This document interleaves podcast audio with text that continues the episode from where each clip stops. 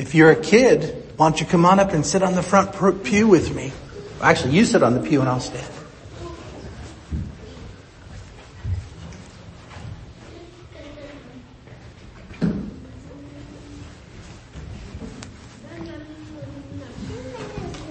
Hi, sweetie. How are you guys today? Good. Good. Hey, I have a question for you. Do you know what this is? Money. This is what? Money. It's money. It's a what? It's a one dollar bill. Do you know what it says on the back of the one dollar bill? In God we trust. This says we trust God. It also is the way that we buy things, right? If you have one of these, you can go to the store and you can buy stuff. Pretty cool, huh? Yeah. Who does this belong to? The government. No. Yeah. It's me. It's mine, right? Yeah. Would you like to have a dollar bill? Yeah. How do you get dollar I bills? have a one hundred dollar bill. You have a $100 bill? Give it to me. I have it. Oh, okay. How do you get dollar bills? How can you get this? What, Adrian? You do what? You can do work, right? And how else can you do get it? And that wood. Earning it. Earning it, doing work, selling wood, did you say? No. What? Finding it and. Oh, finding it when you're walking and you just find it? Yeah. That would be a great way of getting it. I mean, you know, even some people sometimes they steal it, right? They take it from somebody. That's not good. What else? How else can they get a dollar? By trading. Oh, that's a good way to get a dollar. What would be a good way to get a dollar? By what, honey? By walk. She said by walking. By walking? I know some people that if you walk, you could maybe get a dollar. But do you know one of the best ways to get a dollar? Hmm, let me think, let me think, let me think. Who do I want to come up here? Lillian, come on up here. You know how you could get a dollar? Come on, stand right here. I could give it to you. Uh-huh. Would you like to have that dollar? Yeah. You sure? You want to keep it? Okay, it's yours. You can go sit down. Isn't that cool? See, you, she didn't have to work. She didn't have to do anything.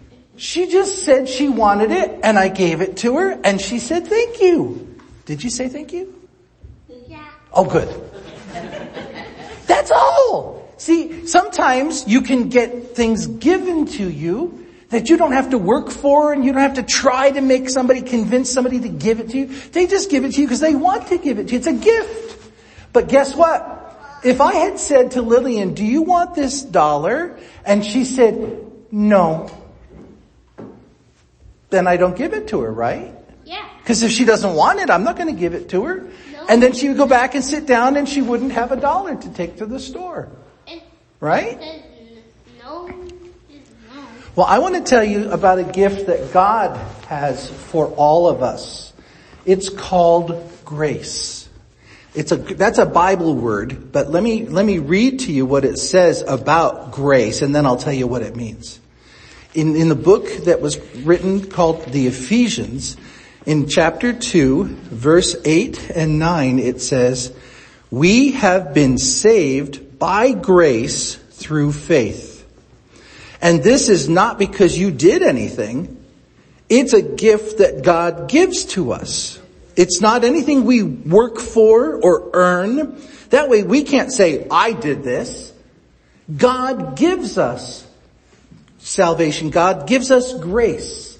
And the way we get grace is God says, would you like to have grace? Would you like to be in relationship with me? Would you like to be saved? And then you simply say, yes. And then God gives it to you. Isn't that cool? One other verse I want to read to you. It's out of a book called Titus.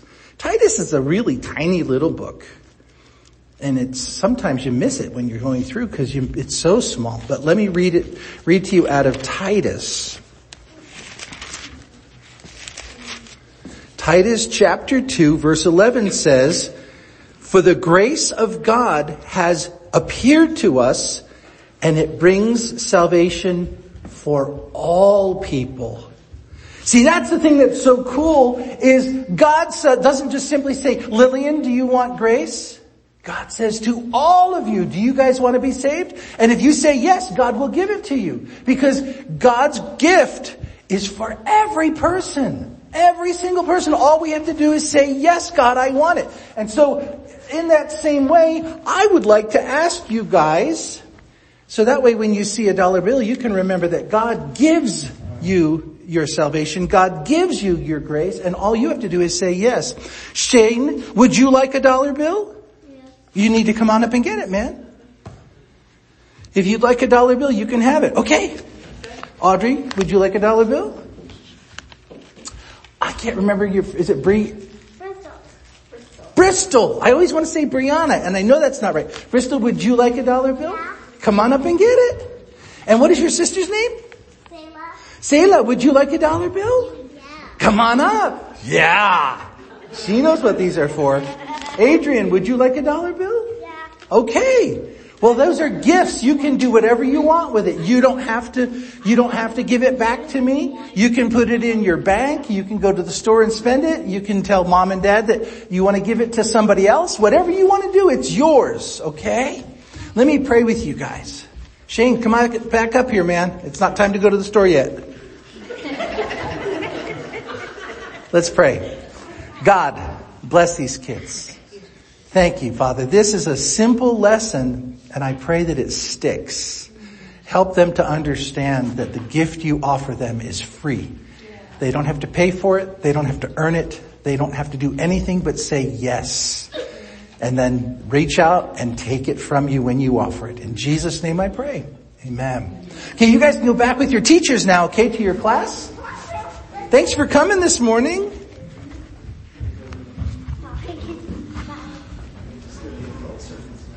I got an email. I got an email yesterday from a family that's considering coming to church and they said, um, we have six children that we would be bringing with us if that's okay. I don't want to overwhelm you guys. And I said, no, that's great. Thank you. And then I sent a text message to somebody this morning said, can you make sure you got $20 bills when you come to the church this morning? I've got 13, but I don't know if that's going to be enough. They're, they didn't come this morning. Whew. I'm sad they're not here, but I was like, oh, I'm glad I had enough dollar bills. So anyway, I'm going to tell you two stories, true stories out of my past. And it's important for you to know my history before you hear what I'm going to say to you this morning. So here's the story. I was born in 1959. Ooh, I'm old. Not as old as some, and not as young as some. When I was about 23 or so, we were living in Massachusetts. My aunt, my dad's only sister, who is a lawyer and who's very wise, I always go to her for counsel. She had a cabin up in New Hampshire mountains and Renee and I and I probably our daughter, or maybe it was before our daughter was born, I don't remember now.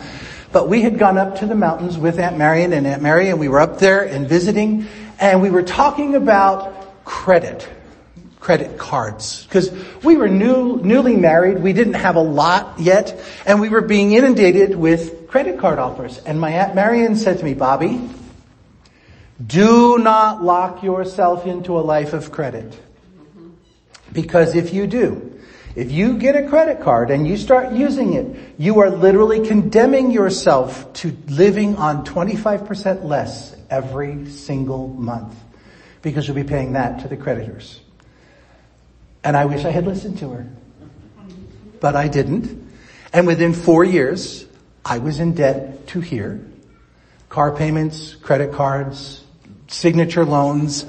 We had three, two children at the time. Um, Renee was a stay-at-home mom. She was baking cakes and decorating cakes, trying to make extra money. I, when our, when our daughter Kelly, when we moved to Mississippi after leaving the Philippines, we moved to Mississippi, I had get a second job just to be able to make sure we had groceries. At one point, I was literally having to use my Visa card to pay my electric bill because I didn't have enough cash. It was aggravating, frustrating, and I was kicking myself. Why didn't I listen to my aunt? Now, we are now in 1984 through 87. We're in Mississippi. I mean, excuse me, 87 to 1990. We're now in Mississippi. We've left the Philippines. We've come back from being overseas. We have three children. We're going to church at the Gulfport Church of the Nazarene in Mississippi. And I am an E6. If you know anything about the military, that means I'm a tech sergeant. I'm in the Air Force. Um, I am mid-level management and um, I qualified for WIC and food stamps. And oh, that hurt my pride. Hurt my pride. I'm not taking charity. And a friend of mine said to me, You've progressed in your military career faster than your peers, haven't you? Yes.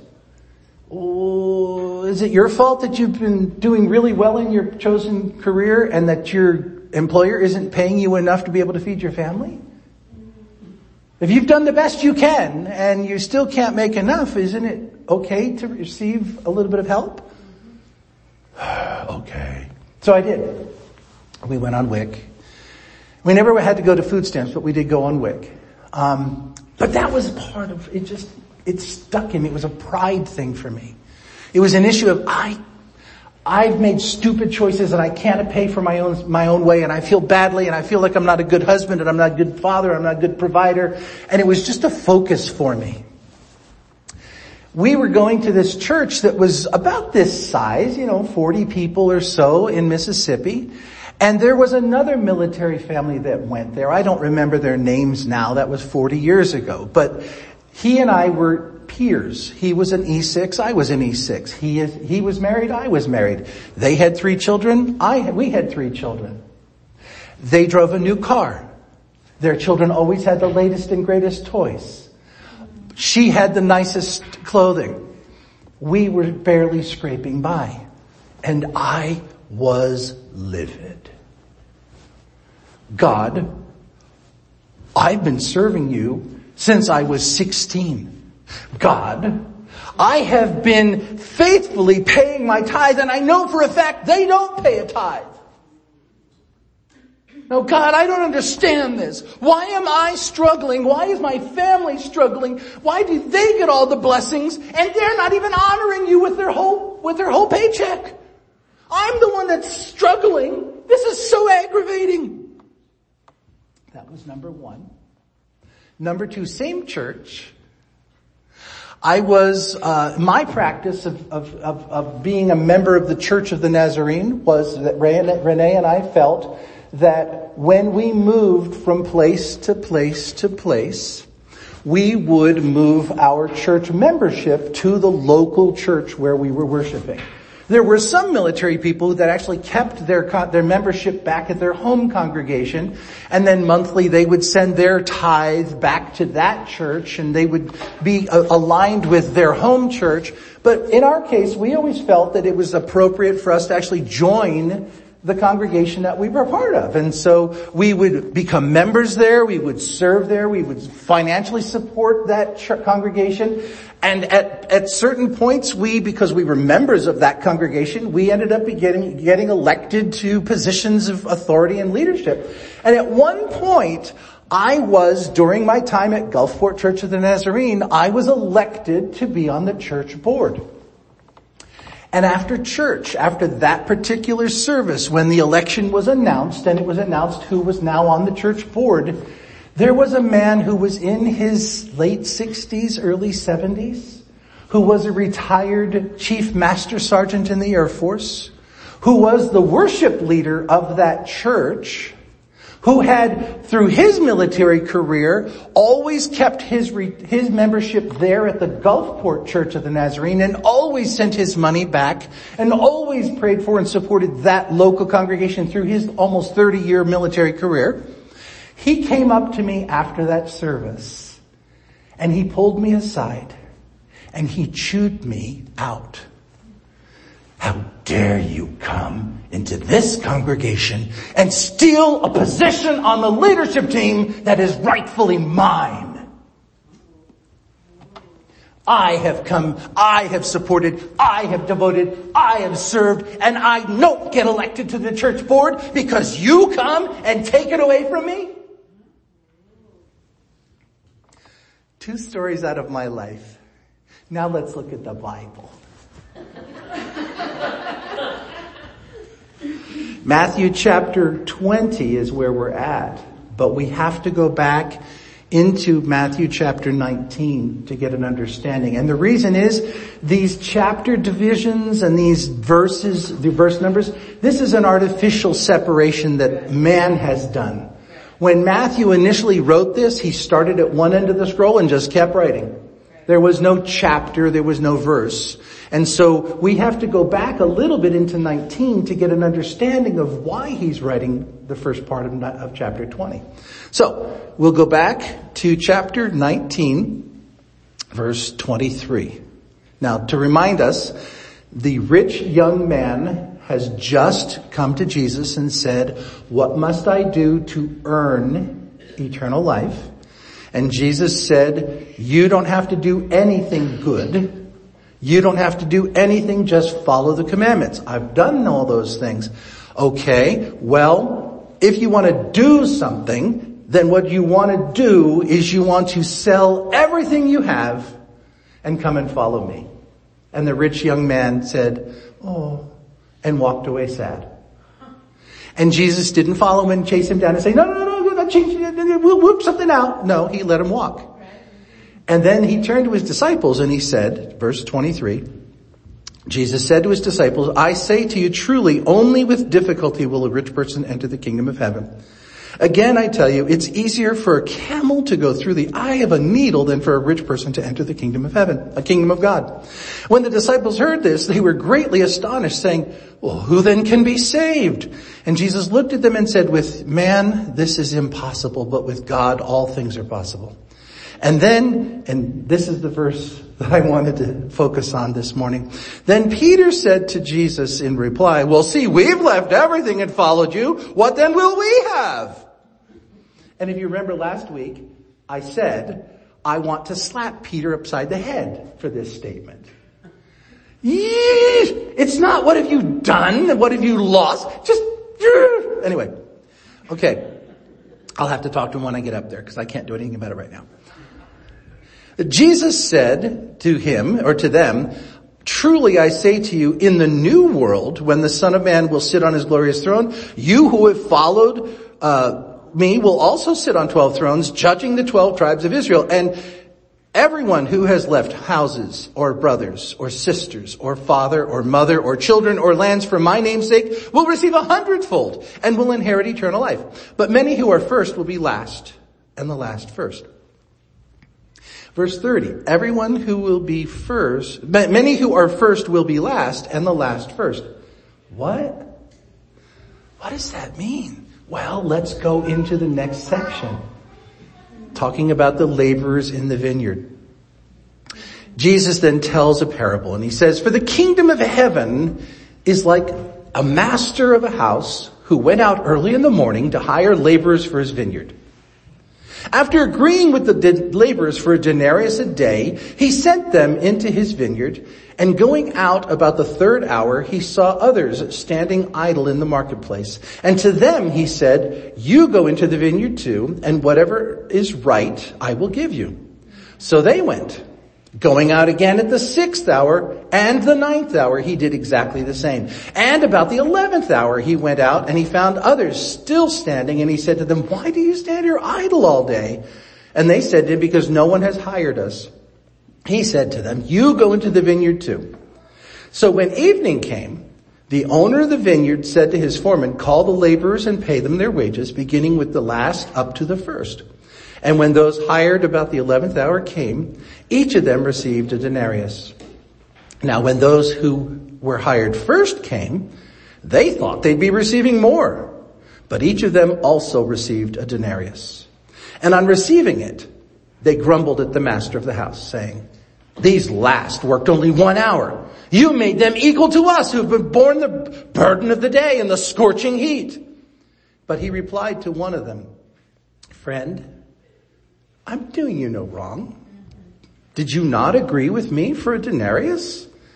Take what belongs to you and go. I choose to give to this last worker as I gave to you. Am I not allowed to do what I choose with what belongs to me?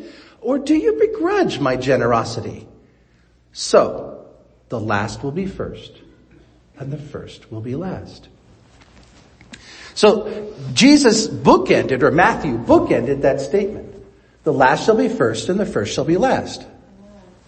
And then he bookended it around this parable that Jesus taught. Now, we don't have a full understanding of their culture, so let me give you a little bit of understanding. I, I learned because I studied. It's so wonderful when you read things that, you, that you're not familiar with. But one of the things that it says, he says, very early in the morning. And that culture, it's an agrarian society, and that culture, they are, they are, they work with the sun. Okay, so sun up, around dawn, six in the morning-ish. So their timeline is that the, the first hour is six o'clock in the morning. And then it said he went out about the third hour. That would have been nine o'clock. Then he said he went out at the sixth hour. That would have been 12 noon. Then it said he went out three hours later. That was three o'clock. Then he went out at the 11th hour. So that would have been around 5 p.m.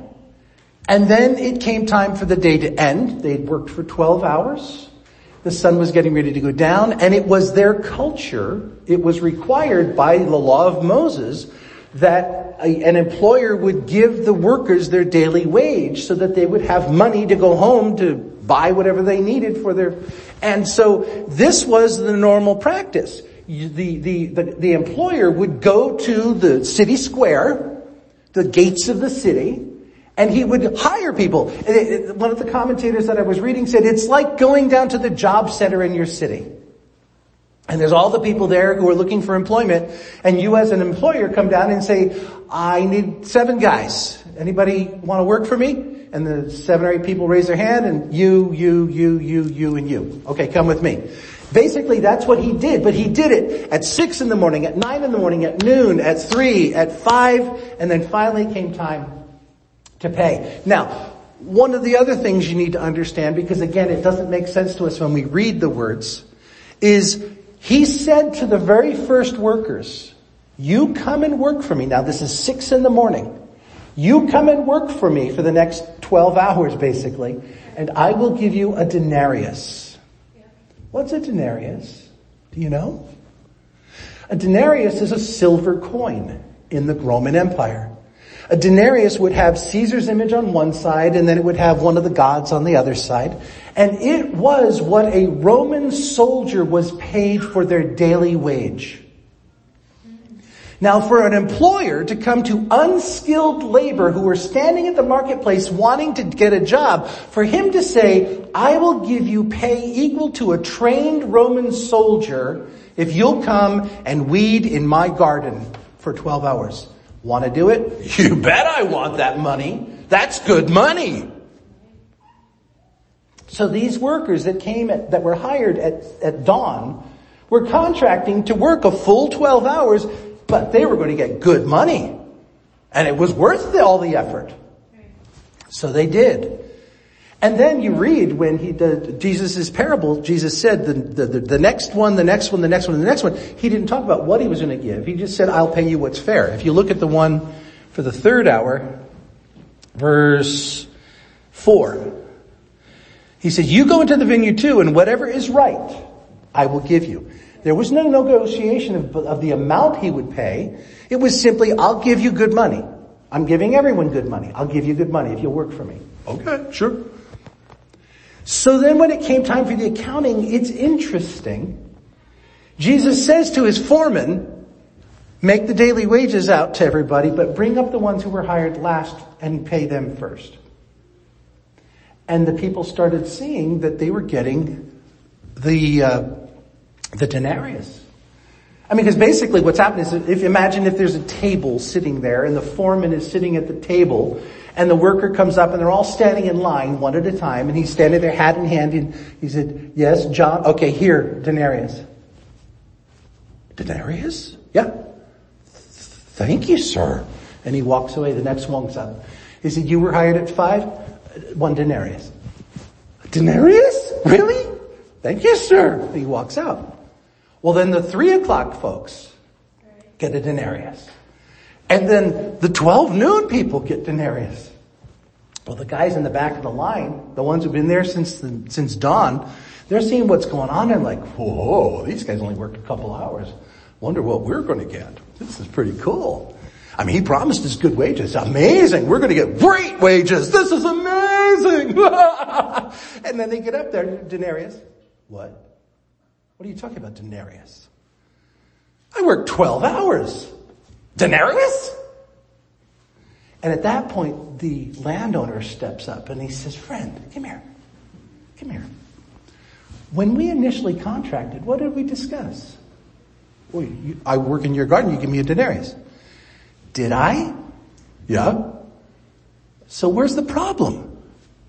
Well, I work 12 hours in the scorching sun, in the heat, in the wind. I'm only getting a denarius? Doing you wrong? I mean, would it have been better for you just to stand around and never get hired? Because that's the prospect you were facing. I promised you good wages. I am giving you good wages. You didn't have a problem accepting that offer this morning. What's the problem? Oh. Is it that you're jealous? Is it that you think that I'm being unfair? But don't I have the right to do what I want with what's mine? If I want to bless somebody with blessing, isn't that my right to do that? How can you feel that you're being mistreated if I'm blessing someone else.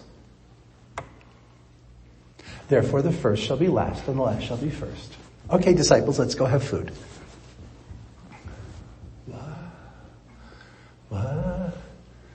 And then that evening around the campfire, all of a sudden maybe a light dawns for Peter.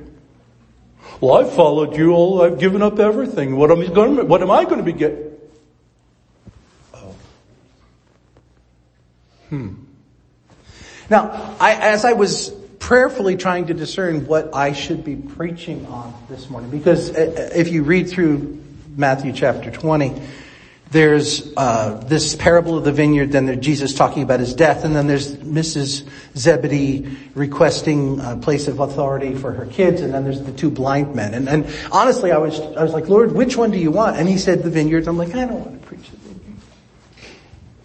it's too, it's, it's just a simple story. It has, has nothing to talk about there. There's no rich, deep meat there. Come on, let's do something different. Lord said, no. Honestly, I was struggling. And I said, would you just show me what of the vineyard is so rich and so deep and so, and he, the very first thought to my, that came to me was, what about those poor guys that stood for 11 hours in the courtyard, no one hiring them? hoping against hope to get something so that they could take care of their family. And no one's hiring them because they're unskilled laborers. They have nothing to offer. And all of a sudden, out of the goodness of his heart, a man comes up and says, why are you still standing here? Don't you realize how late it is? Well, yeah. Why are you here? Well, nobody hired me. I'll hire you. Really? Yeah. Go work in my vineyard grace. And who am I who gave the Lord my heart when I was 16 and have served him faithfully for almost 50 plus years? To begrudge the 80 year old who on his deathbed gives his heart to Christ. Who am I to begrudge that old man an entrance into heaven? Well, he lived his life. He made his choices. Who am I?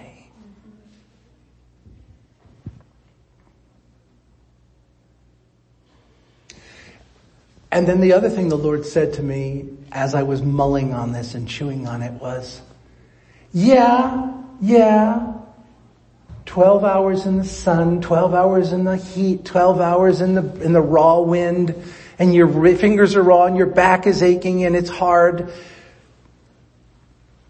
But you have for those full 12 hours all of the confidence in the world that you will be able to provide for your family come the end of the day. That your needs are met. Yeah, it's hard. Yeah, it's not the most pleasant.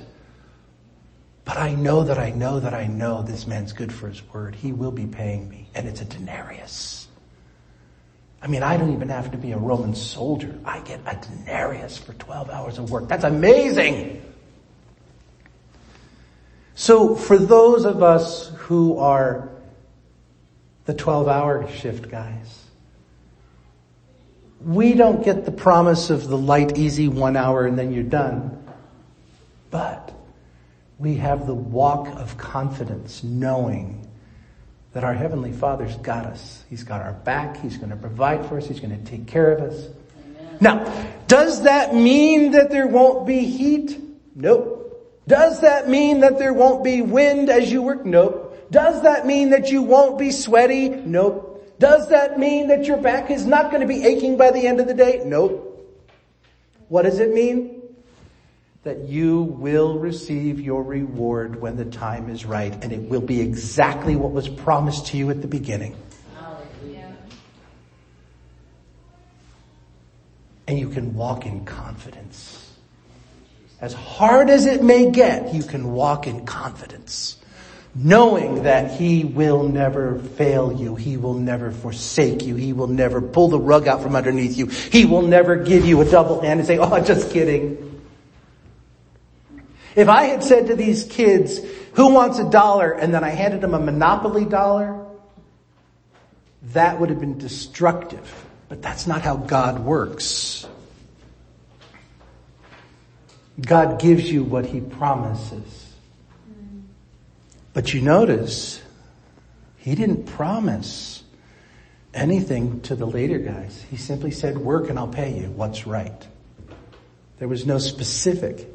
And they took it on faith that they were going to get something at the end. And they were willing to take whatever they could get apparently.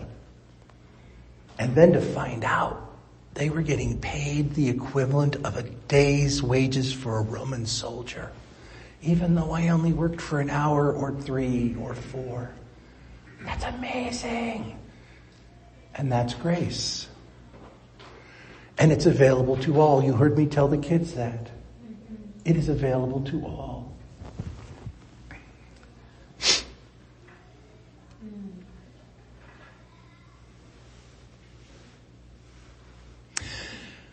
As I said, I want to slap Peter upside the head for his comment. But you know why I want to slap Peter upside the head for his comment?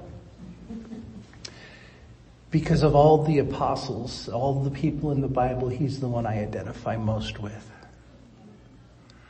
And I see myself in him. Because I fussed at God because I was paying my tithe and I wasn't getting blessed with a new car and I wasn't getting blessed with new toys for my children and I wasn't getting blessed with my wife wearing the latest and greatest fashion.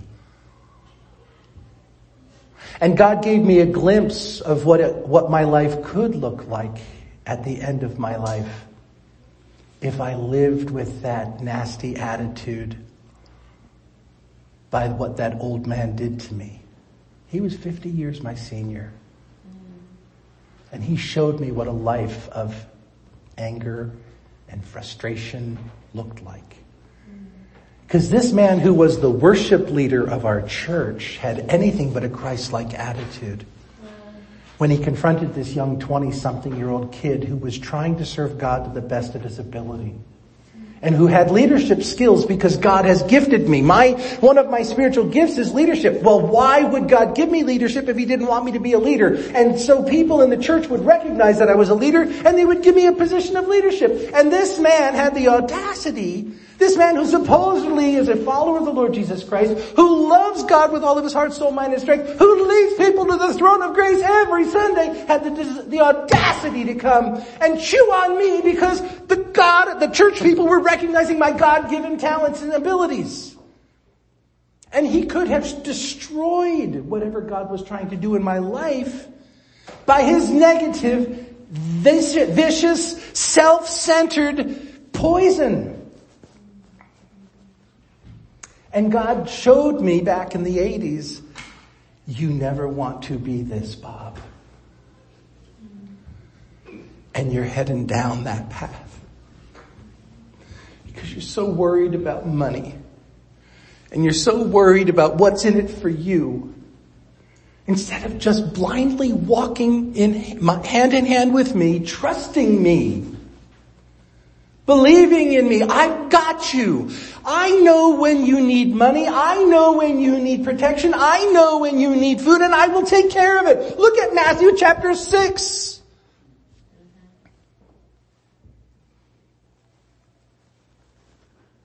Trust me. Do not, do not allow yourself to go down that path. In my notes, let me read it to you because I didn't say it when I was telling you the story of my life. And the notes that I wrote to myself that I wanted to make sure that I included,